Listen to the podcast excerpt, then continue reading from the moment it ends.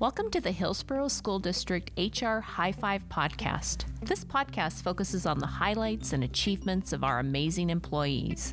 We're excited to bring you a special edition episode featuring our new superintendent, Travis Reiman. We're excited to talk with Travis about his hopes and dreams for the district and ask some fun questions as well. This episode will be hosted by myself, Connelly Williams, Human Resources Officer.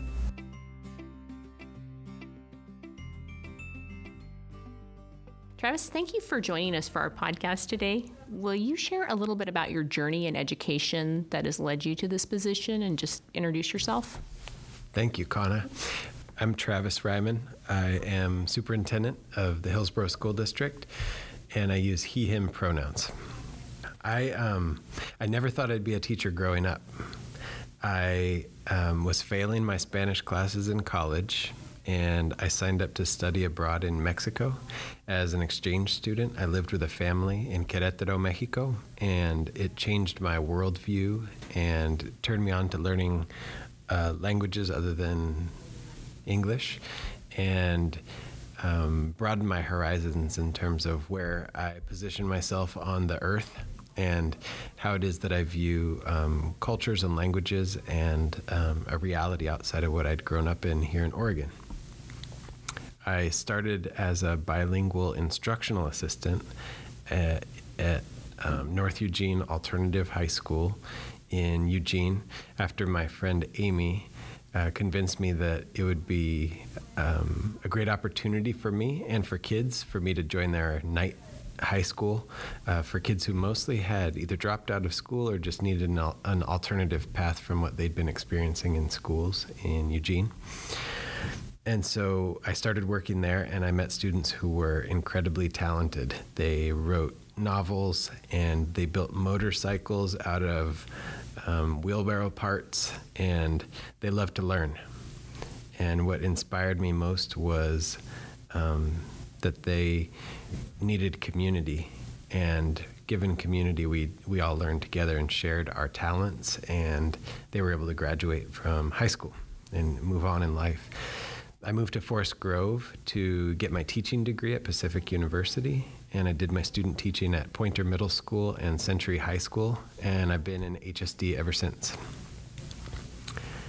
Um, I've been lucky to be supported in improving my Spanish from staff and students who've been my teachers since I've moved to um, Hillsboro.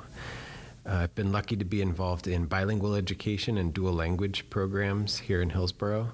Um, we didn't have those in Eugene where I grew up, and part of the reason that I'm here is because of the bilingual community that I feel like a part of now.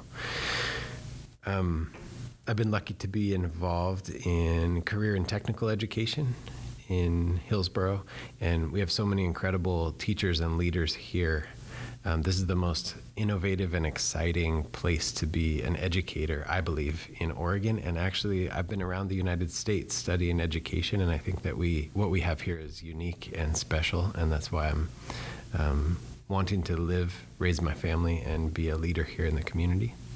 What are a few things you're proud of that HSD offers to students, staff, and families? At every school in Hillsboro, we offer a safe and welcoming and inclusive environment. So I'm so excited this time of year to invite kindergartners into our school and to have parents drop their kids off. Sometimes tears with kids, sometimes tears with parents, but just the warmth of the environment and um, the schools that we offer. We also have incredible staff uh, made of, of people who are intelligent and caring and skilled and supportive from our bus drivers and our kitchen staff and our custodial staff who create a safe place for kids to learn, um, to our teachers and our administrators who are all in on the same care, innovation, and partnership vision of how we serve kids in Hillsboro. We also offer a connection between school and real life in that if I go to school in Hillsboro, I know why I'm learning to read and do math, and I can see career pathways that might not have been open to me had I grown up in another community. And so I'm really proud of what we offer as far as um, keeping our education for real in the eyes of kids.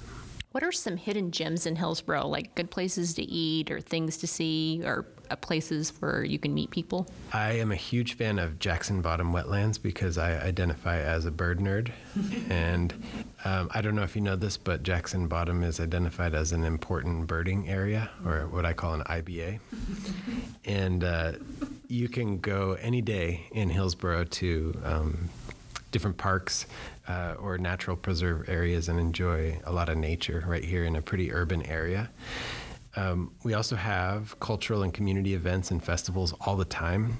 Um, I can always find a place to go with my family um, to a park, to an event, to the farmers markets, the Tuesday night market, the M&M market, and find ways to connect with the outdoors and with community um, here in Hillsboro. Um, my favorite places to eat are Amelia's, uh, the new food carts, mm. and uh, of course Arby's roast beef sandwiches.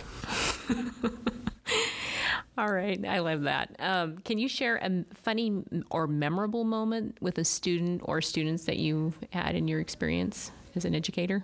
Yes. Um, we had a group of kindergarteners one year at WL Henry who, when the whistle blew at recess, uh, didn't feel motivated to come and line up. They would run to the top of the play structure. and when we tried to get them down, they'd laugh and say, We don't have to come in. And so it took us a long time to get them to come down and we developed a special recess for them where we would let them play for a few minutes and then blow the whistle. And if they lined up, we'd give them a goldfish cracker or a fruit gummy. And then they'd go and play a couple more minutes, then we'd blow the whistle. And if they lined up, we'd give them another goldfish or a gummy. And uh, eventually they realized that when the whistle blows, it's time to come in and line up. And sometimes you're not going to get a reward for that, but it's the right thing to do. And uh, if you want to know how the story ends for one of those students, you got to come to the all staff kickoff um, on August 29th because one of those students will be there and he's doing just fine. Thanks for sharing that story. What is your wish for HSD as you begin this new role as superintendent? Um, my wish is that we truly live our new tagline from our strategic plan of knowing, valuing, and empowering every student to achieve their dreams. I'm hoping that the adults in the system have the resources and supports that they need to provide for the students that they serve.